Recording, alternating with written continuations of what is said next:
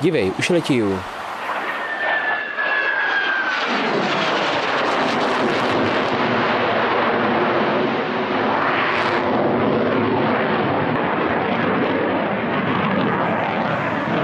Třeba poletí ještě zpátky.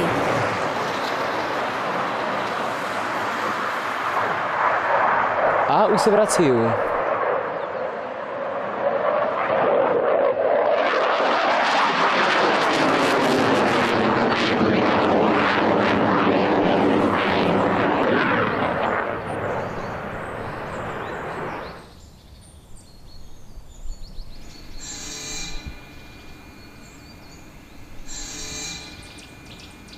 Nyní se nacházím na kraji vesnice, kde je na velké ceduli napsáno Vítá vás obec Morkůvky, rodiště pilota RAF generál poručíka Františka Peřiny. Navštivte místní muzeum generál poručíka Františka Peřiny. Tak tam by mohla začít moje cesta za Peřinovým odkazem.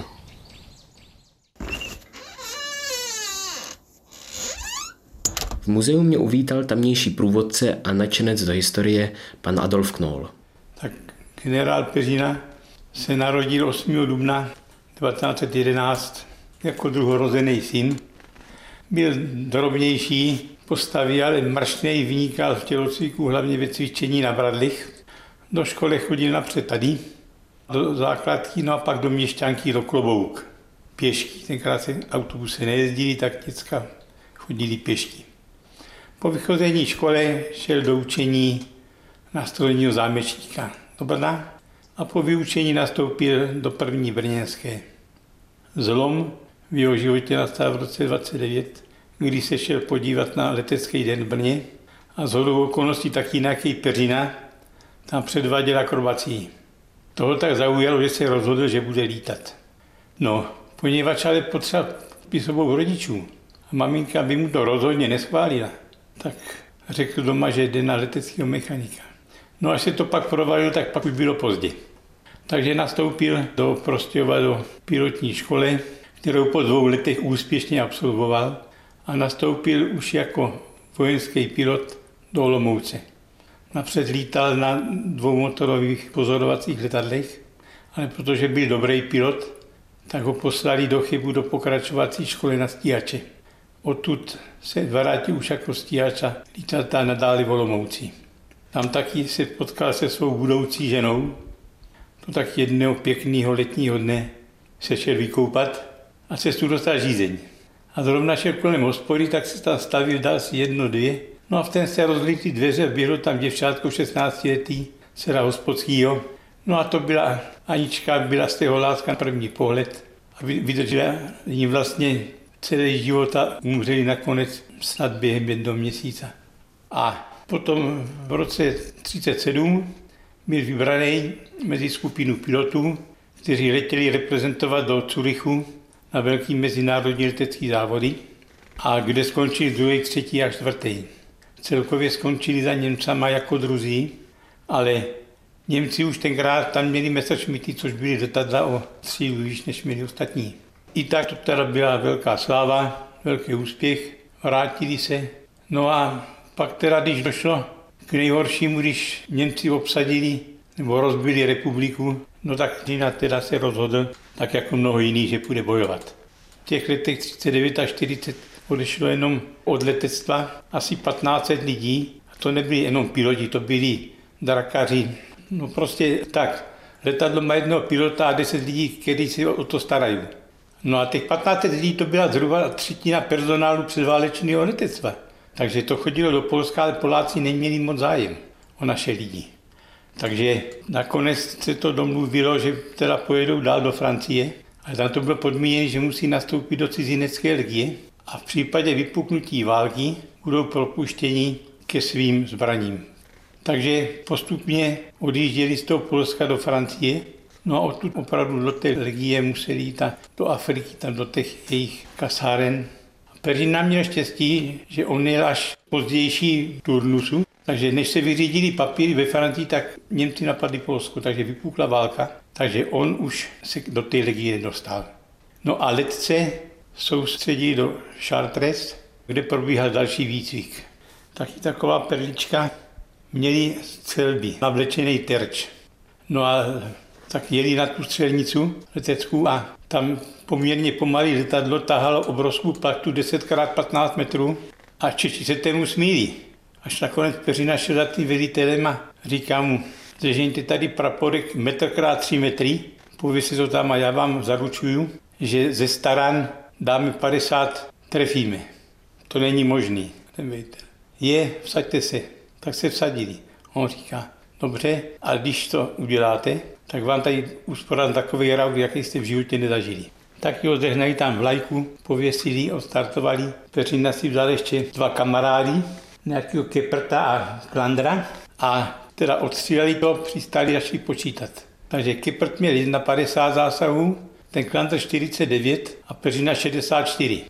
Že on byl nejenom dobrý pilot, ale i dobrý střelec. Takže velitel opravdu dostal svým slovu, ukončil lítání, mechanici srazili v hangáru stole a do pozdních nočních hodin slavili. Dále se sám procházím po prostorách muzea kolem expozice Peřinovy uniformy a velkého modelu stíhacího letounu Spitfire. Zastavují se u informační tabule, kde pokračují v četbě Peřinových válečných úspěchů.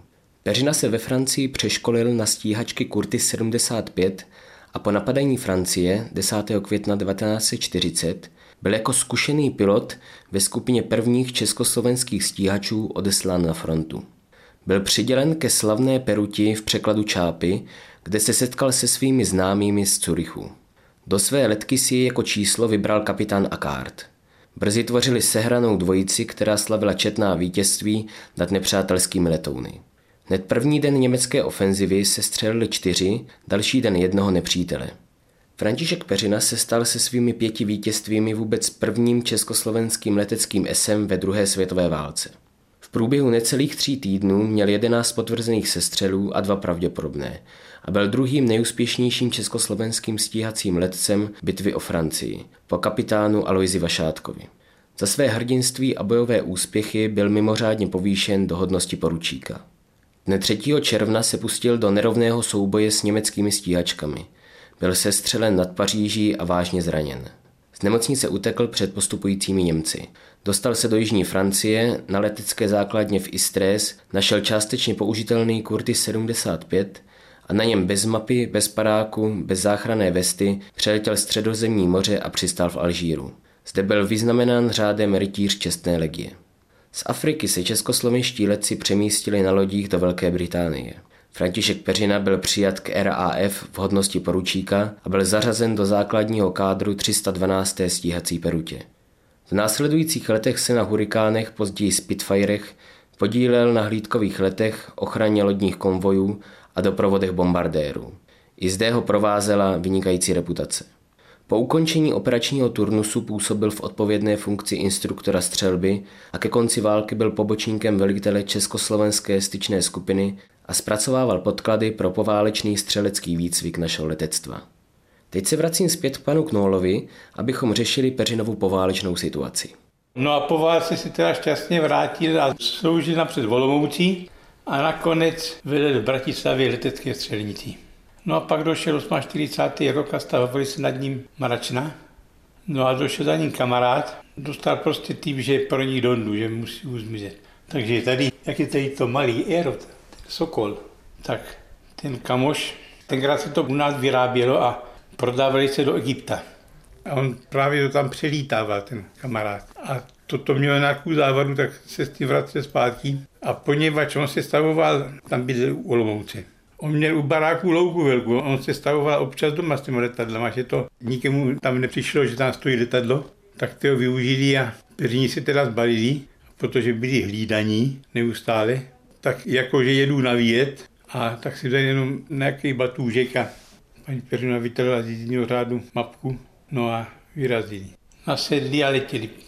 Paní Peřinovu nadspali za sedadla, že to bylo dvoumístný. Počasí jim přálo, mlha a pršelo, takže se podařilo jim uletět za kopečky a dostali se do Bavorska, do americké zóny. No a tu už nebyl problém zpátky do Anglie. Generál Peřina nastoupil znovu u RAF, ale už nelítal, protože už měl roky. Navíc se přecházelo na tryskový letadla, tak tam je různý pozemní funkce. No a když mu to skončila smlouva, tak odešli do Kanady. Tam měl nějakou malou firmičku na výrobu laminátových lodiček. No ale paní Peřinovej tam bylo zima. Tak se přestěhovali do států na Floridu, tam už bylo teplejší. A tam pracoval u firmy, která dělala komponenty do letadel a do kosmických lodí. Takže on znal i některých těch kosmonautů. Oni tam dělali sedadla do těch kosmických lodí. To se muselo dělat na míru. No a když už si teda myslí, že tam ostanu do smrti, tak tady došlo k revoluci a Peřina řekl, že chce umřít doma. Takže se vrátili, bydleli v Praze v Řepích. A v kolikátým roce se vrátili vůbec? 93. V Praze v Řepích bydleli, je tam pomenovaná škola. V Čáslaví je letka L159, Alky, je tam po něm pomenovaná, to ty naše stíhačky. Ti občas tady lítají, když je nějaký výročí nebo něco tak letí.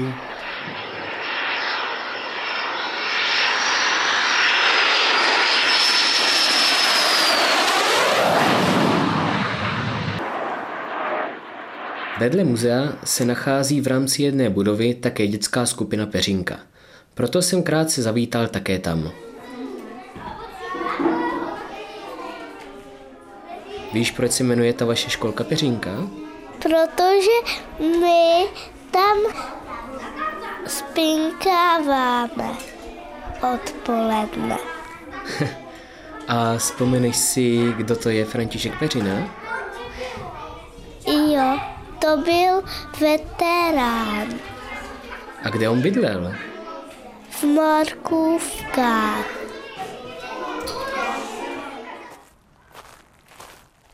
Tak to bychom měli.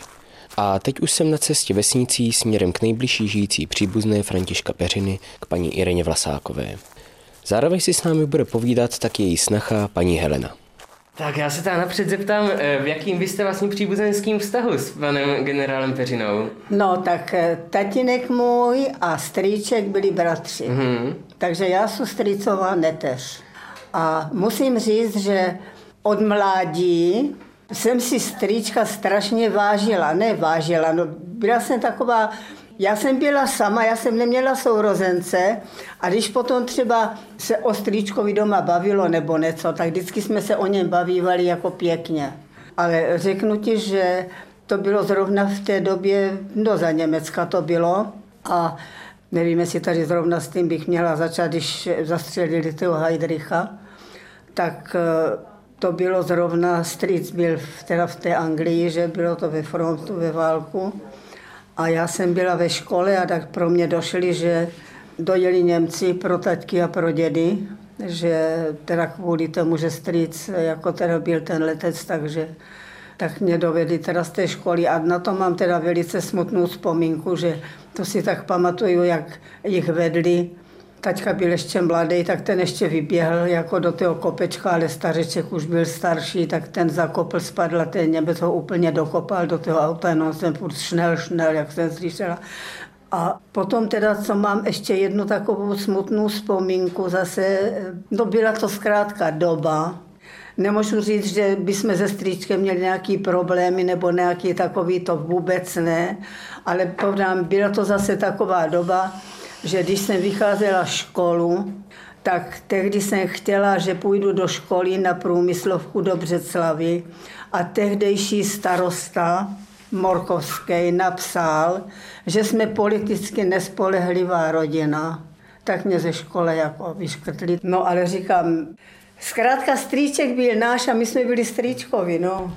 Ale kdyby se chtěl ještě, abych se vrátila jako třeba ke strýcovi, než to bylo po válce hned, jako Jo, když mhm, toto. mhm. To vždycky, když toto tak babička Peřinová vždycky říkávala. Ten náš Frantík, on vždycky, když lítával tím letadlem sem, tak eh, Ráčkovi, jak bývali nad nama, tak měli takový vysoký komín. No a my jsme teda bývali důle, ne, a tak strýc vždycky letěl a teď se snesl nad tím Ráčkovým a teď na ten náš domeček. A babička vždycky říkávala, on jednu tím ráčkom ten komín srazí a bude po srandě. A on vždycky teda letěl a když nadletěl nad domek a nikdo nevylízal z baráku, tak on lítal tím letadlem a hledal nás po poli. On věděl, kde máme jaký pole a tak hledal, kde jako nějakého nande. A vždycky nás někdy na nějakým ten poli našel. No a tak tam dělal takový psí kuse. Já vím, že jednou nějaká tetička Škrlová byli na vrchu na pocetkách a povedala, já jsem ležela v řádkách řepy, protože on ten nade mnou vždycky snesl, on si nich dělal srandu. A potom jednou vždycky, když teda doletěl, tak teta mu vždycky říkávala, on zase říkával, byl jsem zase v Morkůvkách a teta mu říkal, doufám, že jsi tam nedělal zase psí kusy, zež nelítal až po zemi. A říkal, ne, nelítal jsem nízko, ale Pepa nebyl oholený. No, jak ti to mám říct, no, strýček byl strýček a my jsme byli zase jeho, no. Ale to je stejně zajímavé, že takový tady títo lidi tolik zkusili, že a přesně se dožili ve směs všetci takového vysokého věku. To... Ať to byl pan Šiška, pan Feitl, no, tak jako ano, přesně. přes 90, jo? Přesně. Že, že prostě jako a musím říct, že zkušení. přes strýčka jsme potkali nebo poznali tolik vzácných lidí, že ty bychom teda vůbec nikdy nepoznali. Já ti to řeknu takto. Já jsem ho brala jako strýčka, jo? A to tady říkali, je to obyčejný Franta Peřina tady od nás z dědiny. On se nikdy nepovyšoval na ne, to, že nikdy, je někdo. nikdy, nikdy. A vlastně zjistili, že opravdu je někdo, až umřel a začaly ti chodit kondolence z celého světa. Tak tenkrát mě obcházela husí kůža a člověk si řekl, Ježíš Maria, kdy ty tady s ním, tak jak s každým strýcem, nebo to dělala srandu a to všechno, že člověk si vlastně nedokázal docenit toho, jaká je to ve světě osobnost. Paní Helena Vlasáková mě pak dala možnost nahlédnout do jejich soukromého Peřinova muzea v Podkroví. Zvláště jsme se pozastavili nad Peřinovým malovaným portrétem od akademického malíře Petra Hampla. Tady toto je originál v muzeu. A k těmto ti řeknu takovou pěknou perličku. Toto bylo akorát 110 kopií udělaných a strýc nám to podepsal a dovezl a, a potom, když dojel, tak se vždycky, to jsme tady ještě neměli, že za strýčka udělané, tady byla hůra. A vždycky se díval, kde to máme pověšené. A já jsem říkala Zdenkovi, ty, ale my to musíme zasklit a my to musíme pověsit, strýček dojede až to. No a to byla ještě pevná linka, tak potom jsme spolem mluvili a já říkám strýcu, tak už nám vysíte v obyváku nad gaučem. A už jsem říkala Zdenkovi, žádné techtle mechtle, nebude strýček na nás čůhá. A oni do toho telefonu říká, holčičko, nečůhá, on závidí. Takže vždycky si tady u tohoto na to vzpomenu. No. A tady toto dostal od toho Horala, tyto glavírované hůlky, to je na rozšrubování, ale vevnitřku nic nebylo, akorát ju měl on a Feitl. A to chtěli taky do muzea, já jsem říkala, že ne, že já chci něco, co s ním bylo osobně spjaté. A užívali ju? Používal, používal, ale na takové vidíš, že to je ta orlí hlava, že když šel třeba na nějaké to významnější nebo něco takového.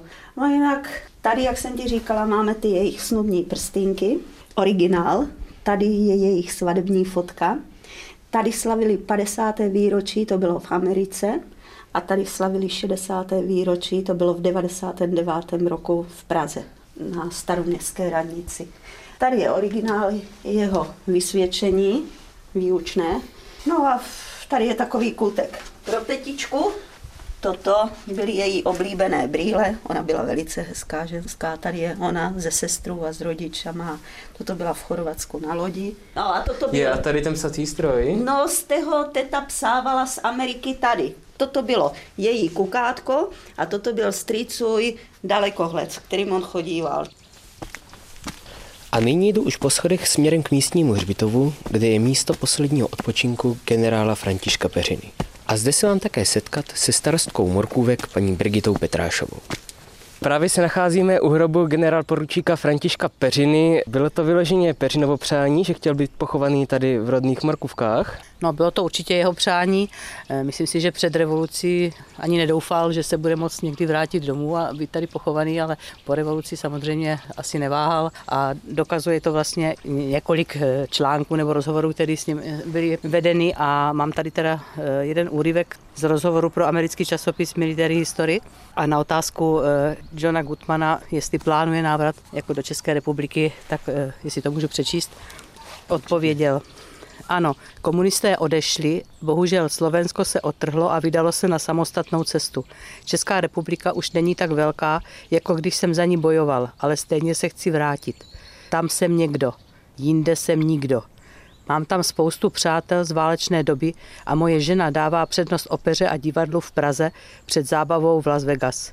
Myslím si, že hlavním motivem k návratu do vlasti je moje velké vlastenectví. Bojoval jsem za svou zemi. Až umřu, chci mít okolo sebe hrst hlíny v blízkosti hrobu mé rodiny. Vím, že moje neteř o ně bude dobře pečovat.